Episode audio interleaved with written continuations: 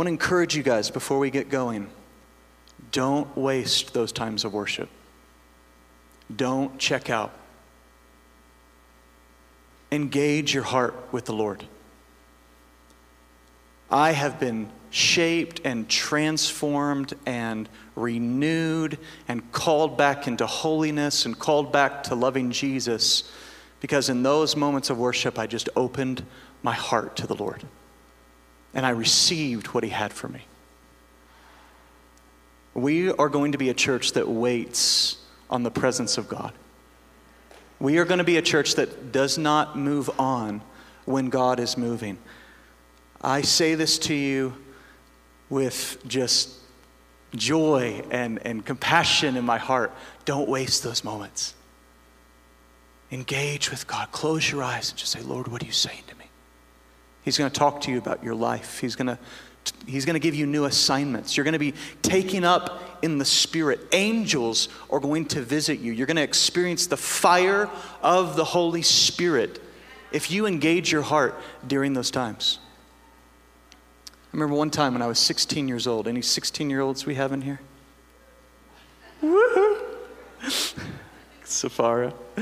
Yeah, my own daughter. You're 16, that's right. I was 16 years old and I was in a worship service. And it was a moment like that. We were just waiting on the Lord. And I began to feel the fire of the Holy Spirit course up and down my body.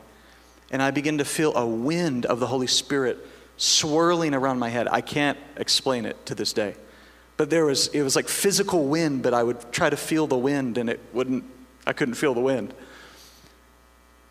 And the Lord spoke to me in that moment. And He said, I've called you to be a priest before me. I've called you to minister before me night and day. I've called you to write songs. I've called you to be one who leads my people into the glory of God in worship. It wasn't all, you know, it wasn't like that succinct, but that's what he was doing in my spirit.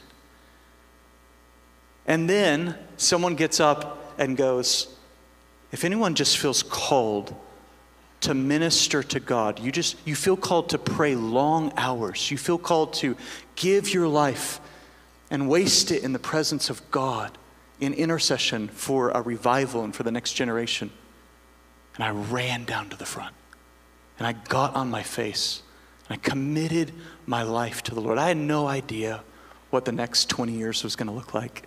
I had no idea how God was going to work it out, but I felt the invitation from heaven. But you know what? If you don't wait on Him, if you don't open your heart to Him, you don't feel, you, He won't invite you in. He's always inviting. But you have to be aware of what you're saying yes to. You have to be, you have to make room for Him. Amen? Oh, so I just want to encourage us. God's going to do that more and more and more and more. We're going to see manifestations of the Spirit in worship. We're going to see the very glory of God around His throne room. It's going to invade this place. I prophesy that right now. We are going to have angelic encounters in worship. The cloud of glory will descend, fire from heaven will fall upon our hearts the glory of the light of his face is going to shine. Oh. Anyway, praise God. Hallelujah. Woo. Mm. And when they went into that song, heaven come, yours is the kingdom. I just felt like the Lord speaking to me, like, Marcus, this is real. This isn't a pipe dream. This is going to happen. Heaven is going to invade earth. It will be the most radical, revolutionary takeover that has ever happened in the earth. And Jesus is going to claim kingship, not just in one nation but in every nation of the earth. He's coming with all of the angels of heaven. He's emptying heaven And when he said, It is finished, it, on that cross, he purchased the day when he would rule and reign forever. Nothing can thwart it, nothing can stand in its way. He will come in like a rushing stream. The deliverer to Israel will rise again. And he will establish a covenant with the nations, and they will worship him, and they will be discipled by him, and they will love him. And those who know him now, blessed and holy are you who take part in the first resurrection. Over you, the power of death does not exist. Blessed and holy are you who take part in the first resurrection.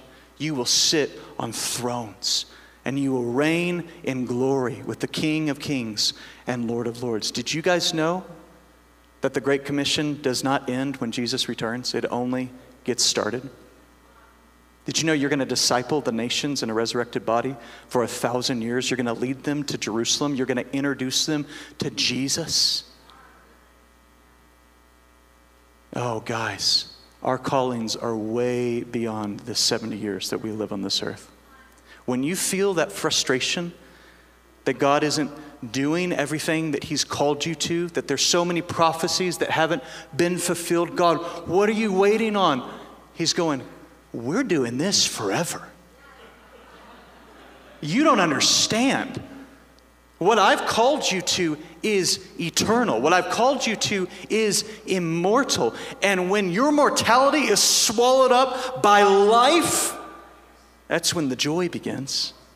That's when the rewards come. That's when the repayment happens. I saw you when you loved me when no one was looking. I saw you when you were waging war against the sins of the flesh and you overcame. I saw you when you laid it all down and went where I told you to go, even though it didn't look like you thought it was going to look. I saw you. My eye was on you. And I'm coming with recompense, and I'm coming with reward, and I'm coming with life abundant. We were singing, Let heaven come. Yours is the kingdom, yours is the power. And I was overwhelmed by my lack of understanding of what I was singing. But I was also encouraged by the things I understand of that day. It's like, Lord, do it again. Lord, do it. So, we're going to talk about that a little bit today. And I'm jumping into the middle of my message. So, we're just going to kind of like piece this whole thing together and it'll be fine. And God will have his way. Amen. Guys, he's coming to reward. He's coming. It says in Revelation chapter 11, one of my favorite verses. Jesus breaks into the sky, the seventh trumpet.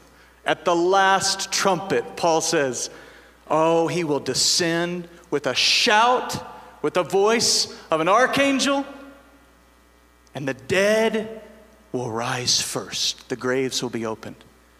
His voice that spoke, that, that, that brought forth Lazarus from the tomb is going to bring forth everyone who ever trusted in him and bring them into their eternal identity, their eternal existence as sons and daughters of a kingdom.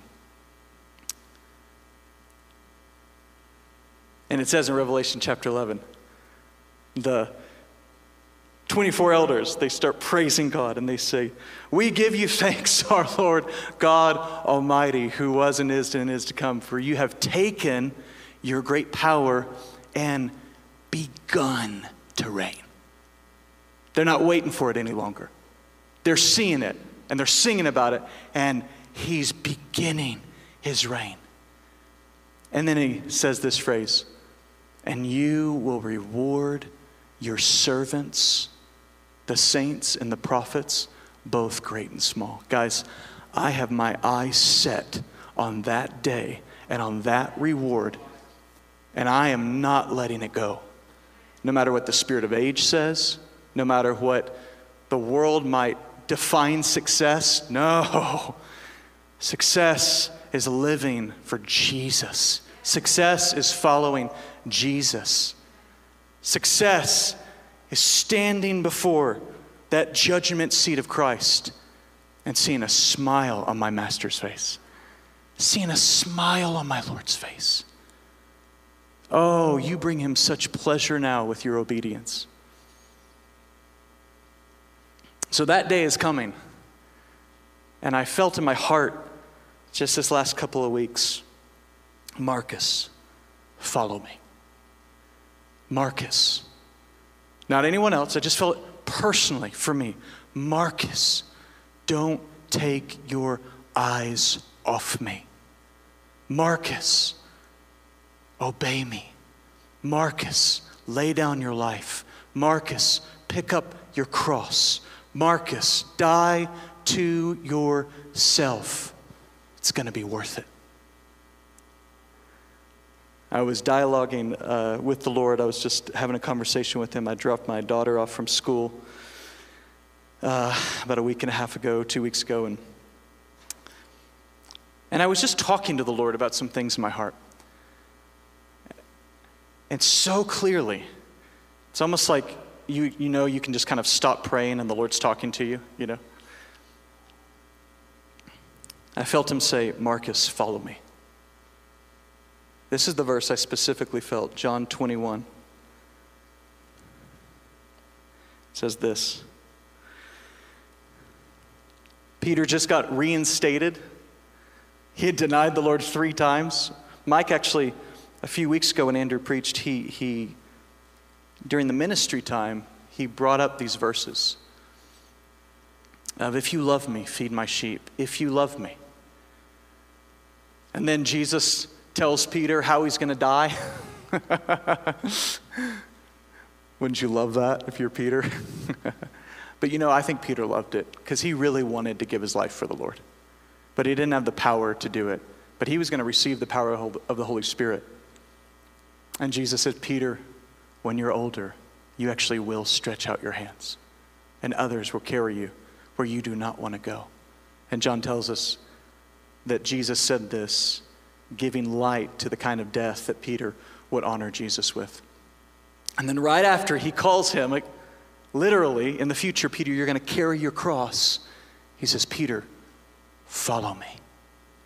It's that same discipleship call that he said in Matthew 10 and Matthew 16 and Luke chapter 9. Take up your cross and follow me. And then Peter, I love Peter.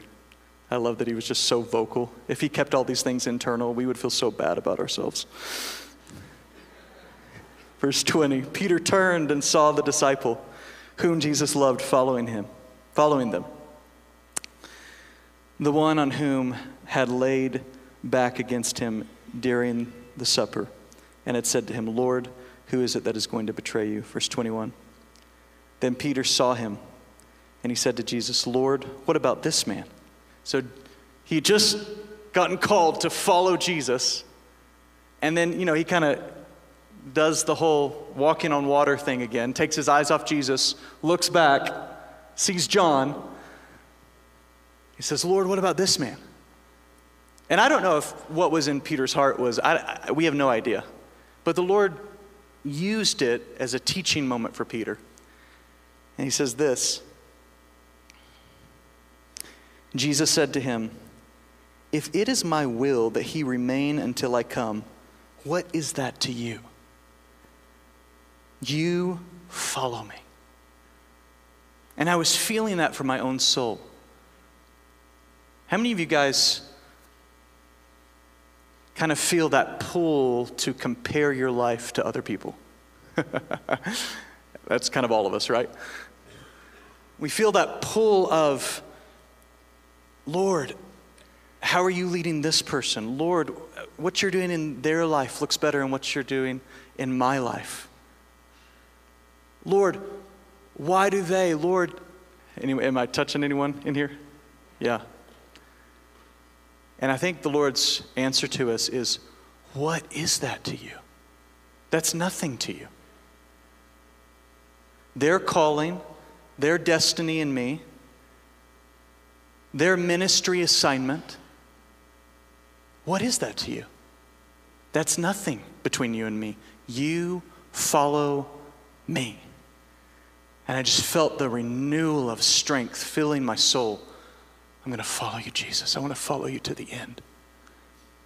And it, and it threw me into some of the just classic discipleship passages that we need to return to just time and time again. Guys, these only get richer as we grow in the Lord. As we mature in the Lord, these passages only mean more, but they, they keep us on that straight and narrow way. I mean, Jesus knew it was going to be hard. Matthew 7 is what I'm thinking about right now. And he goes, Wide is the path that leads to destruction, and many are on that path. He goes, Narrow is the way that lead to life. Narrow is the way that lead to life, and few find it. He knew it was going to be a difficult road. And I was just feeling that for my own soul in this season. Lord, I want to sign back up again. In light of your coming, in light of eternity, I want to sign back up again to pick up my cross. I want to sign back up again to die daily. I want to sign back up again to lay down my life for you. I want to sign back up again to hate my life in this world. I want to sign back up again to be the seed that goes into the ground so that it can produce much fruit. I want to sign back up again. Oh, Holy Spirit, put strength in our hearts this morning to sign back up again. Let's go to Matthew 16. This is kind of the passage I've been camping out on for the last couple of weeks.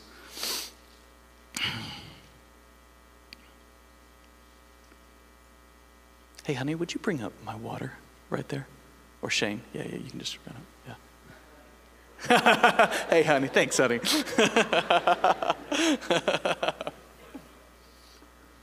oh. Okay, Matthew 16. So, Peter, we get one of his glorious moments again. He had just walked in Revelation and proclaimed that Jesus was the Christ, and he's and it's awesome. And Jesus loves loves this moment. Uh, you, you don't have to put that up just yet. And I mean, when you think about this, the timeline, they were with Jesus for about a year before Jesus asked them the question, Who do you say that I am? He was patient with them to gain revelation. He wanted them to see the man descend in Capernaum and the roof get torn off. And he wanted them to hear, Son, your sins are forgiven. And then he wanted them to see that he had the authority to forgive sins by lifting that man off of his sickbed and that man walking out of that house. He wanted them to see it. He wanted them to see two times before this, it says that the entire region came to Jesus, and as many as touched the hem of his garment was healed. And then another time, the entire region came to Jesus, and all who were sick were healed. Wouldn't that be amazing? We walk out of this room, and everyone who has one pain, one sickness, anyone who has anything they're dealing with physically, we just walk out healed by the glory of God. I think He wants to do that again in our generation. We need to believe for those big things. But He wanted him to see it. He was patient with this revelation. And then, about a year in, He sits him down and he goes, he goes Guys, who do the crowds say that I am? And it's kind of weird because they're kind of like talking about like reincarnation or something like that. Like, some say Jeremiah, some say like, no, Jeremiah was a real person. He's in heaven. Like he's not Jeremiah, you know, that type of thing. They're not talking about reincarnation, but I don't know. And he says, But who do you say that I am? And they go, You're Christ. You are the Messiah. You are God's Son. And from then on, Jesus just takes them on a two year journey of like, You are right that I am God's son, and I'm going to show you over and over and over again. And I'm going to pour into you so that your faith is so strong when it's fueled by the Holy Spirit that you're going to spread this message, message to the entire earth. You're going to give your life for me, the Son of Man, just like I'm going to give my life for you.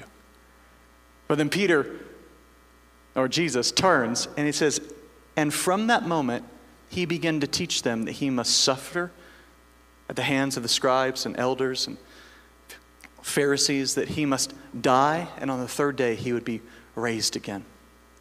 And of course, Peter pulls the master aside and rebukes him. And then he gets his own rebuke Get behind me, Satan. You do not have your mind set on the things of God. Your mind is set on the ways of man, and I don't operate like that. I am God in the flesh. I am the Son of God, submitted to the Father. Get your mind on the things of God, and you're going to understand these things. Guys, I want to say that to us here. We got to get our mind on the things of God. We got to pull our mind away from the influences of the world, of our flesh, of the pride of life, of our culture, and we got to set our minds on God. You hear the statement, oh, he's so heavenly minded, he's of no earthly good. That's so untrue. That's not biblical at all. You want to be useful at all in the world? Set your mind on heaven. You want to be useful at all for God? Put your mind on Him. And you will be used by God for His glory and for His kingdom. So Peter says, Jesus, let's talk about this. He gets called Satan. Whew. You know, that just always gave Peter a little humble pie when he was discipling a new convert.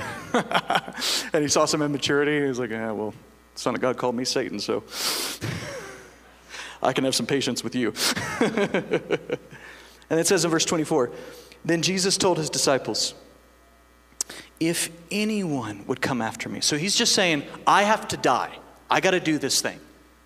But then he's giving his disciples a call to action. This is what they are going to be called to do. This is what is going to be required of them. It says, Then Jesus told his disciples, If anyone, and I love that anyone, don't you love that? He's not partial. It's not just to the 12, it's not just to the 72. It's for anyone who desires to be a disciple. Isn't that wonderful? I was just thinking about this. In that culture, it was for Mary, Mary and Martha. You can take that down off the screen just for a second. Mary, in Luke, she's sitting at the Lord's feet and she's listening to his words. And Martha's really disturbed by this. And I don't think it was just, I don't think it was only because Martha needed a little help in the kitchen. Because in that day, disciples sat at the feet of the rabbi they were learning under. And Paul says it in, of himself in the book of Acts. He said, I sat at the feet of Gamaliel in Jerusalem, meaning I was a disciple of the greatest teacher in Jerusalem, and I sat at his feet, and he taught me, and I submitted to his teaching. And he called me his disciple.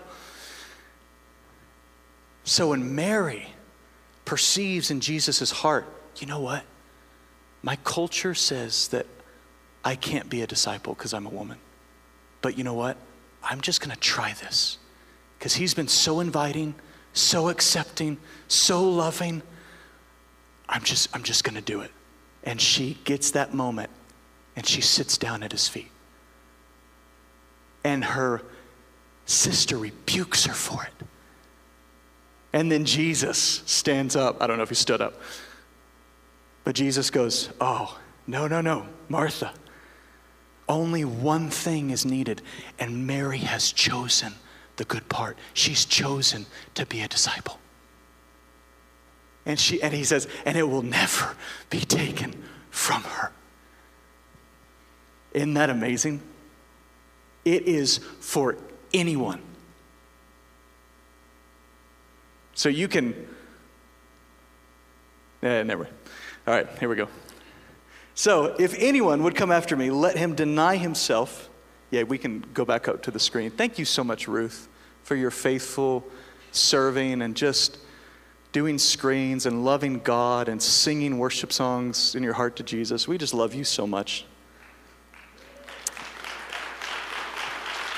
If anyone would come after me, let him deny himself and take up his cross and follow me.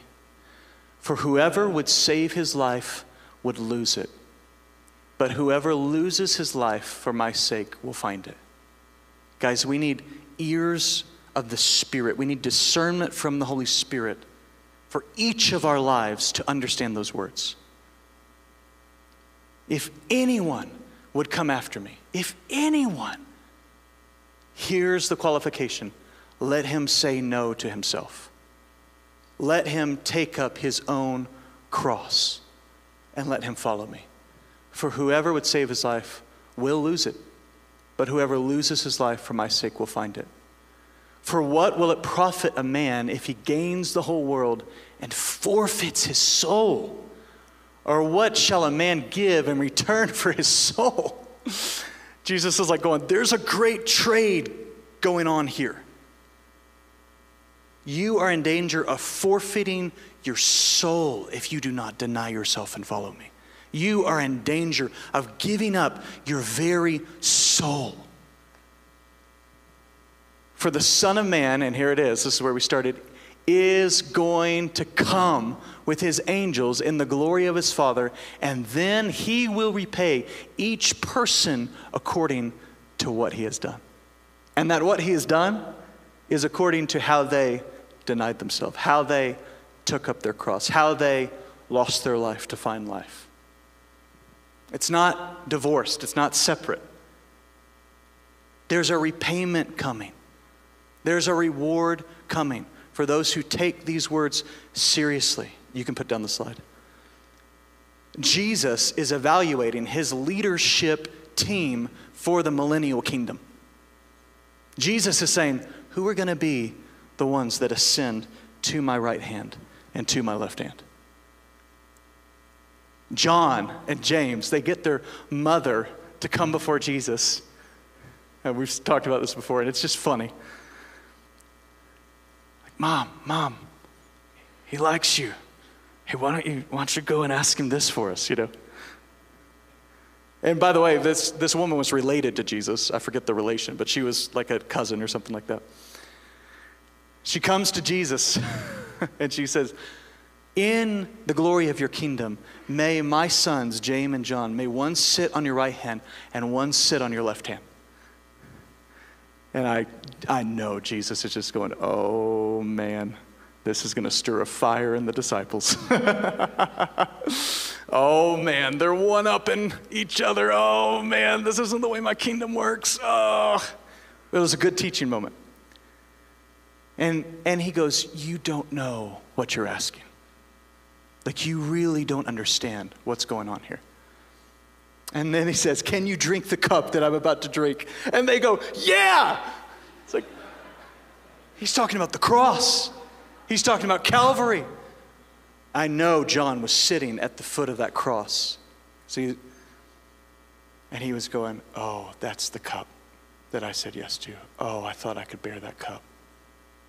Anyway, and then Jesus goes, The ones who are going to sit on my right hand and my left hand, that's for my Father to decide. And it's actually prepared for people by my Father.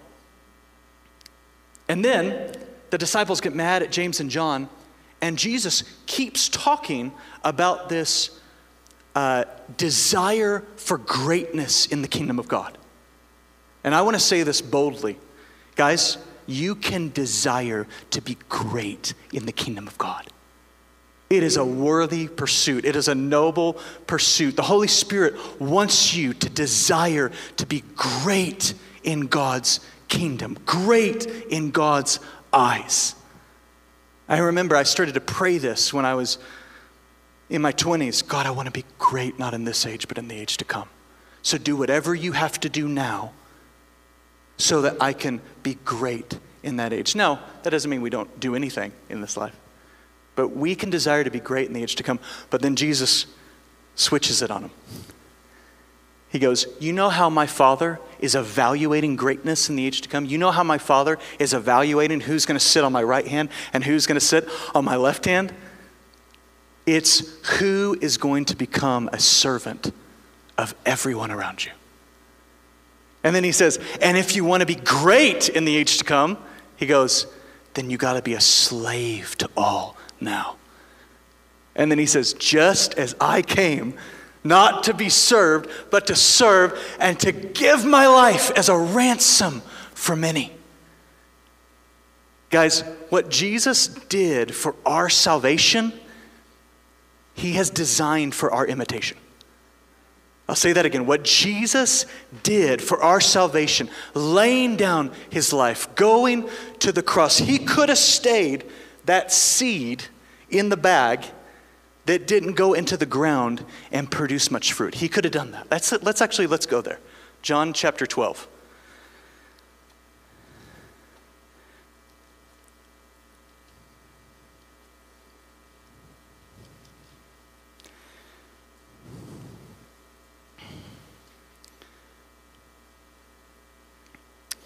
Jesus could have stayed that seed in the ground, but he didn't. Or that seed in the bag, but he didn't. He died to produce much fruit. Guess who is the much fruit? That's you and me. It says this in John chapter 12. Let's start with verse 20.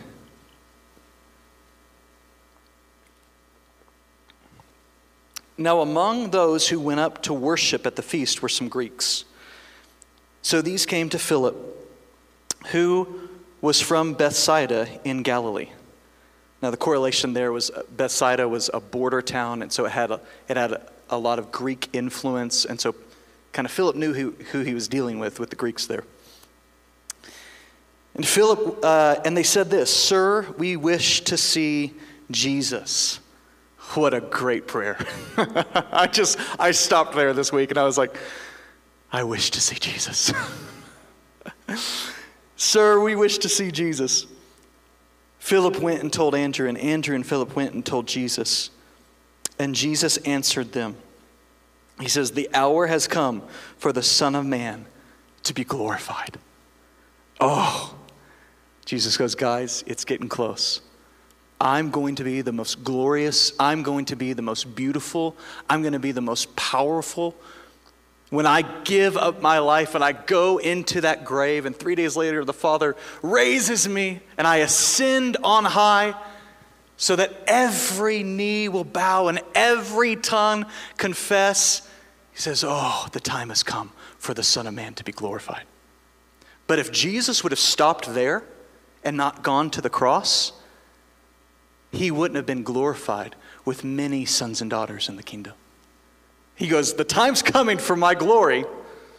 But then the next phrase, I bet, shocked them a little bit. He says this Truly, truly, I say to you, unless a grain of wheat falls into the earth and dies, it remains alone. He says this, but if it dies, it bears much fruit. Jesus is talking about us in the future, what we're called to, but himself then. And for, because of mercy, because of love, he said, I'm not going to be the seed that stays in the bag. I'm going to fall, I'm going to go into the ground, and I'm going to bear much fruit. These Greeks that want to come see me, I don't want them to just see me in my glory and then they're separated from that glory. I want to bring them in to my glory. I want to bear much fruit. You Jews who are following me now, I don't want you just to see my glory. I want you to experience my glory. I want you to be a part of my glory. So I'm going to die and bear much fruit. And then, what Jesus did for our salvation, he designed, he set up so that we would imitate him. That's the next verses. He says this, and whoever loves his life will lose it. This is a universal law. This is truth. The world fights against this. The spirit of anti Jesus in the earth fights against this.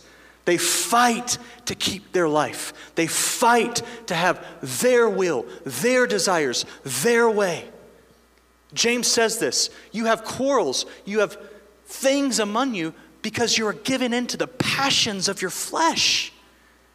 And he says, and you're even praying from that place. You're, you're asking, you're not receiving because you're asking wrong so that you can spend it on your passions. Sounds like our American culture, right? He actually says, you ask so that you can spend it.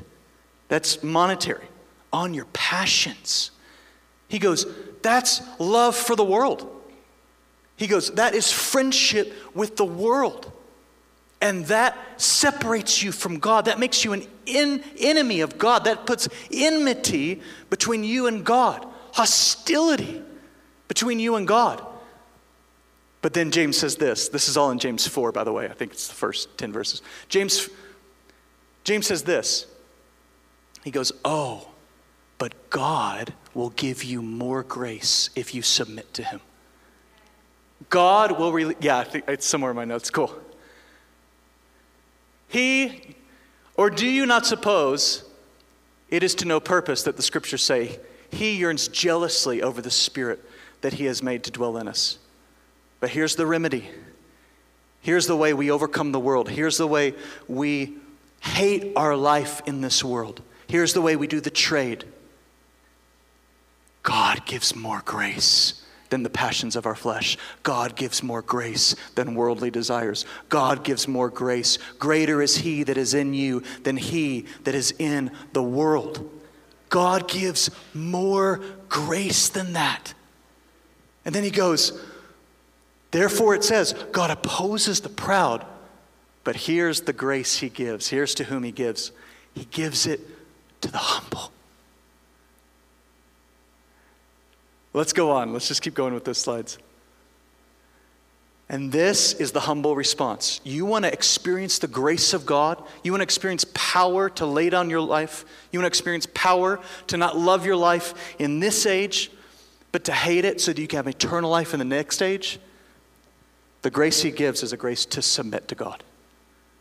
We submit to God, to God's leadings for our life, to God's desires for our life. Teenagers in this room, Start submitting to God now for what He wants for your life. And wait on God and pray into it and ask Him to reveal it. Submit to God for direction. Guys who are in your jobs now, submit to God for direction. He might want to use you in the very place that He has put you for His glory, but you're looking for a better thing. Oh, submit to God. And then he says, and another part of humility, it's resist the devil. Just say no to him.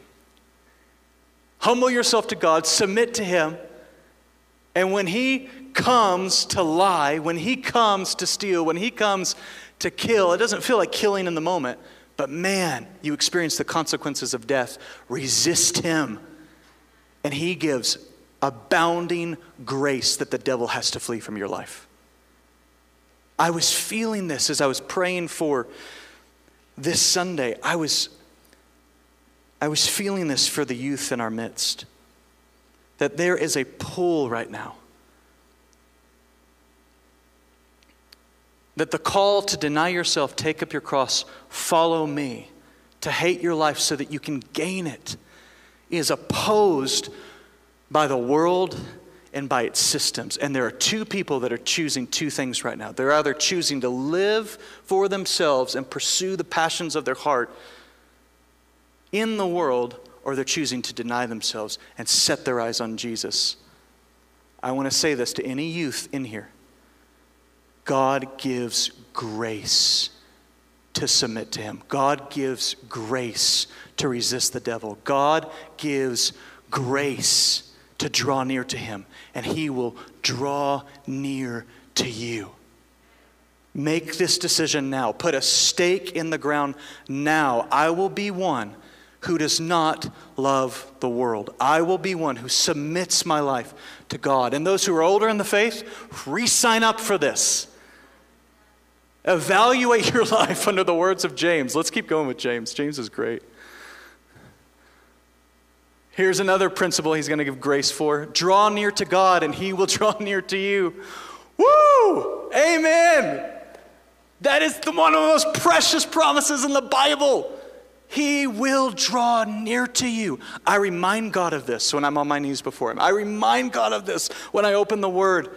God, release grace. Draw near to me right now. Draw near in this week. Draw near. And He will draw near to us. I'll just keep it up. It's fun. I'm just preaching off of it. Cleanse your hands, you sinners, and purify your hearts, you double minded. I was thinking of this passage. It was in my notes, and I didn't know if I was going to go there.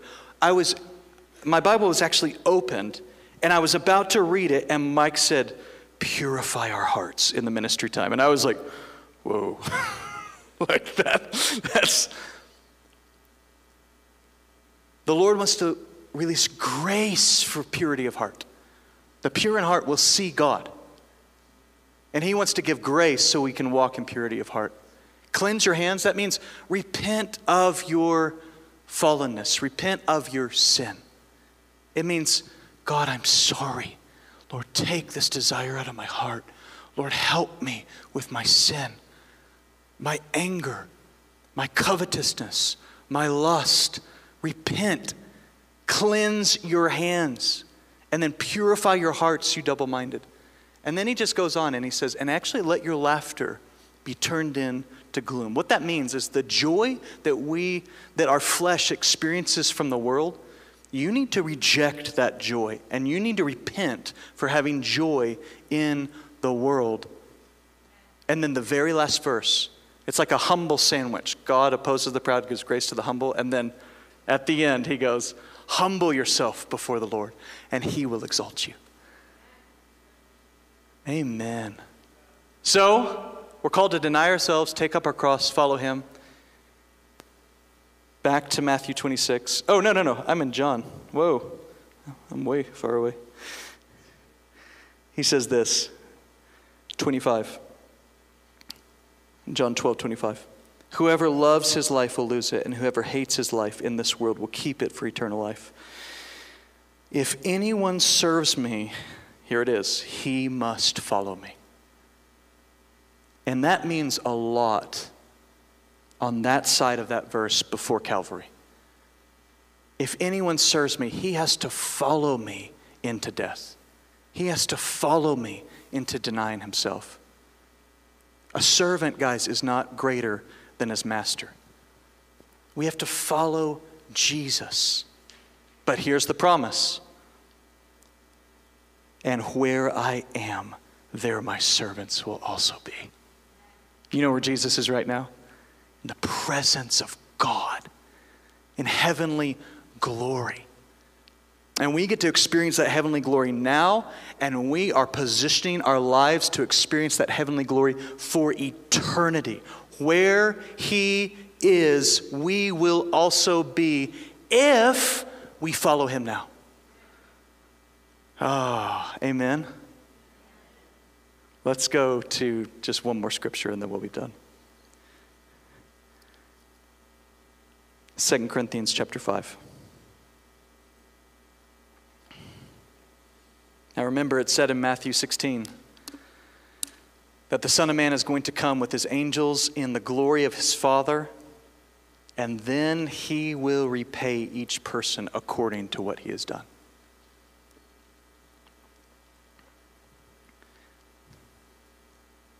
Guys, we use this revelation. Eh, I, Paul actually follows it with, therefore, knowing the terror of the Lord, we persuade men. There's a terrifying side to this, isn't it? When you hear that you will receive for everything that you have done, that you will be repaid, there's a terrifying side to that, right? But, guys, there's also a glorious side to that. Because when you obey Jesus, every act of love that you have ever done for him is being recorded. Things 10 years ago that you did for your children that you com- completely forgotten. Jesus goes, Oh, I don't, rem- I don't forget. I don't remember anything. I don't forget anything. It's all being written down. It's glorious, guys. So let's go to 2 Corinthians chapter 5, and we'll just we'll, we'll land the, the plane here.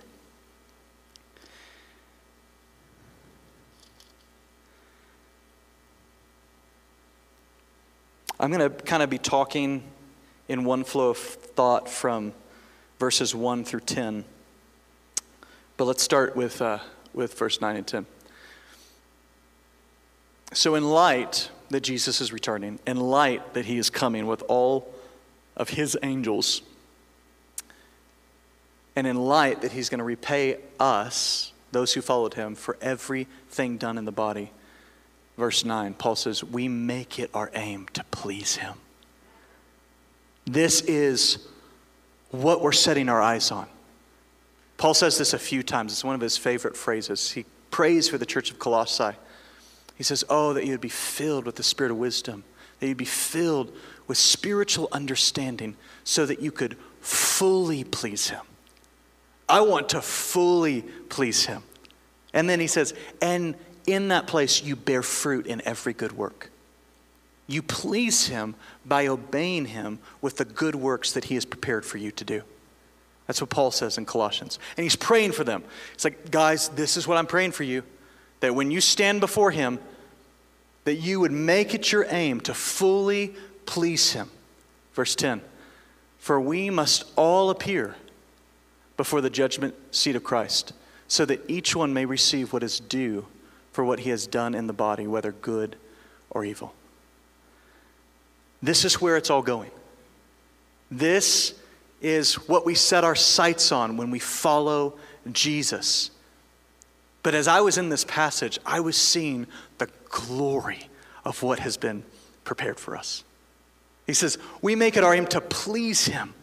Why do we want to please Him? Because Paul has just spent about eight verses on what Jesus has purchased for us. I'm just going to talk from my heart from these eight verses. Paul says, if you die in this earthly tent today as a believer, you have a building from God not made with hands. It's eternal in the heavens, and it's been prepared for you. He says, You have a heavenly dwelling. And in this tent, he goes, In this body, he says, we actually groan for that heavenly dwelling. We set our eyes on that heavenly dwelling. We live to be with Jesus. He says we're groaning for it. He says we're groaning that our mortality would be swallowed up by life. And he says, and God has prepared these things for us. And I was just thinking, how many things has God prepared for us? This is what 1 Corinthians chapter 2 says. I love it because Paul uses an Old Testament verse and then he turns it upside down. He says, No eye has seen, no ear has heard what God has prepared for those who love him. And right there, you could be like, Well, that's cool. Like, man, he's preparing a lot. Like, for those who love him. And then Paul goes, But these things have been revealed to us by the Spirit of God. And he says, The Spirit searches the depths of God. The Spirit knows the thoughts and the mind of God as to what's been prepared for us. And then he says, and the Spirit communicates those things to you so that you can understand them. That is glorious.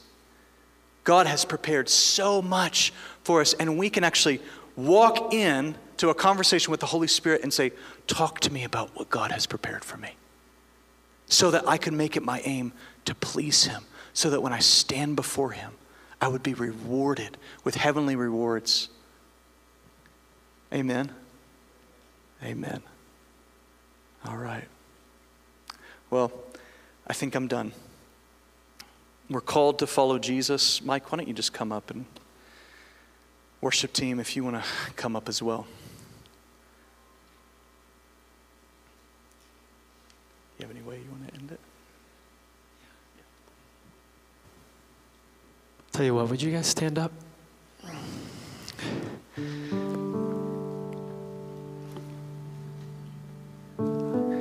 So, this was when we prepare messages, it's not like something that we have planned out months in advance. We have it planned out days in advance. It's what the Lord is just putting in our heart in that moment. And I just feel I, when Marcus said it's time we need to sign back up again to follow Jesus, I, I didn't want to do the you know, stand up if you want to follow Jesus. We all need to follow Jesus.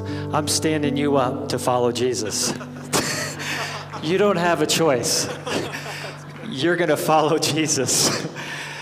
Because no one's getting left behind here. It's no man left behind, no woman left behind. We're doing this together.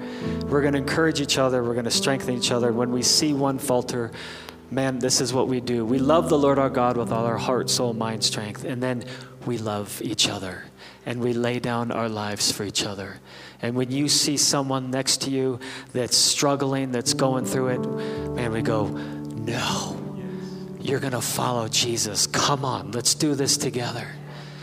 So I just, I, I heard, it was just, John 14 says this Do not let your heart be troubled. Trust God. Trust also in me. This is the words of Jesus. In my Father's house there are many rooms. If, if it were not so, I would have told you. I am going to a, a place, to, I'm going to prepare a place for you. And if I go and prepare a place for you, I will come back and I will take you with me, that you may also be where I am. You know the way to the place that I am going. what is that way? Follow me. Follow Jesus. So, would you just put your hands out because you're going to follow Jesus? And some of us, some of us just need to sign up again. It's the sign up. So we're all standing, we're all saying yes. You're going to say yes because we're all doing this together. So, Lord Jesus, I ask right now. I don't ask, Lord, each one, everyone ask. You ask right now. Just say, Jesus, I want to sign up again. If I've, if I've strayed away, th- you're calling me back. He says he'll leave the 99. He'll leave the 99 sheep to go after the one that's straying away. He's going to he's going to go after us. If you're not following him right now, he's going after you. He's drawing you in. He's not just sitting there going, Well, good luck, buddy. he's going, No, I'm going after you. So if you're feeling that tug in your heart, if you're feeling that, come back. This is the time that we just say, we say no to the things of this world. We say yes to Jesus. We say yes to the very things that He's called us to. There's this verse in, in Philippians. It says, it says this. It says, Paul says this join with others in following my example, brothers, and take note of those who are living according to the pattern that we give you. He's giving us the pattern. For as often as I've told you before, and now I say it again, even with tears, many live as enemies of the cross of Christ. Their destiny is destruction. Their God is their stomach, and their glory is in their shame, and their minds are on earthly things. But our citizenship is in heaven. Lord, our citizenship will be in heaven. Our eyes are on you.